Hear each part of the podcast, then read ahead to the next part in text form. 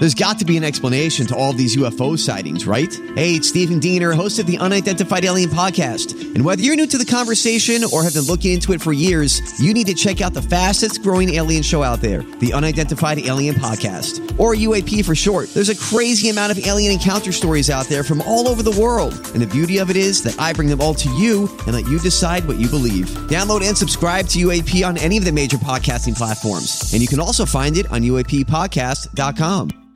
Hi, everybody. This is Adriana Trigiani. I'm the host of You Are What You Read. I have the privilege of interviewing luminaries of our times about the books that shaped them from childhood until now. We get everybody from Sarah Jessica Parker to Kristin Hannah, Mitch Albom, Susie Essman, Craig Ferguson, Rainn Wilson, Amor Towles, you name it, they come, they share. New episodes of You Are What You Read drop every Tuesday on Apple, Spotify, or any major streaming platform wherever you listen to your podcasts.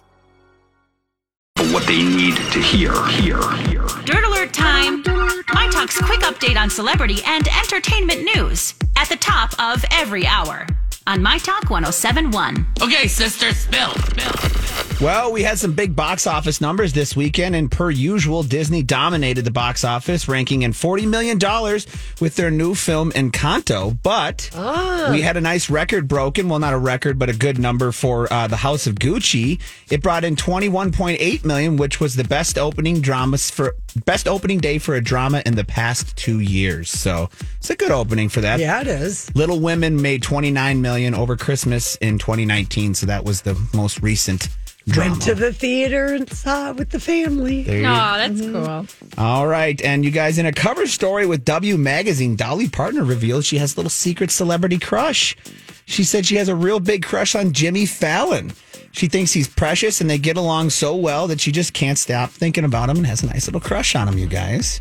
Okay. Talk about making Jimmy Fallon's year. I know. And Jimmy told Kelly Clarkson when, his, when he was on her show, he responded by saying, and this is what I thought was really cute. I have a crush on Dolly Parton too. Who doesn't? She uh, she's the whole package. She's funny. She's gorgeous. She can sing. She's interesting, and she's simply just a dream. She is. She is. It's Yeah, the truth. He said it perfectly. cute.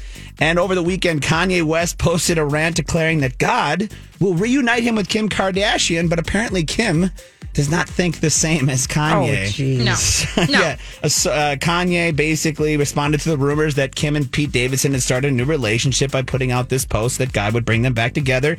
Well, an insider close to the couple said Kim is not getting back together with Kanye, and they added that Kim is not giving Kanye any indication whatsoever that she wants to work it out. So, Well, you know what? He begged her publicly on Instagram. It's not going to work, but he he tried. he's trying. He's trying. yeah.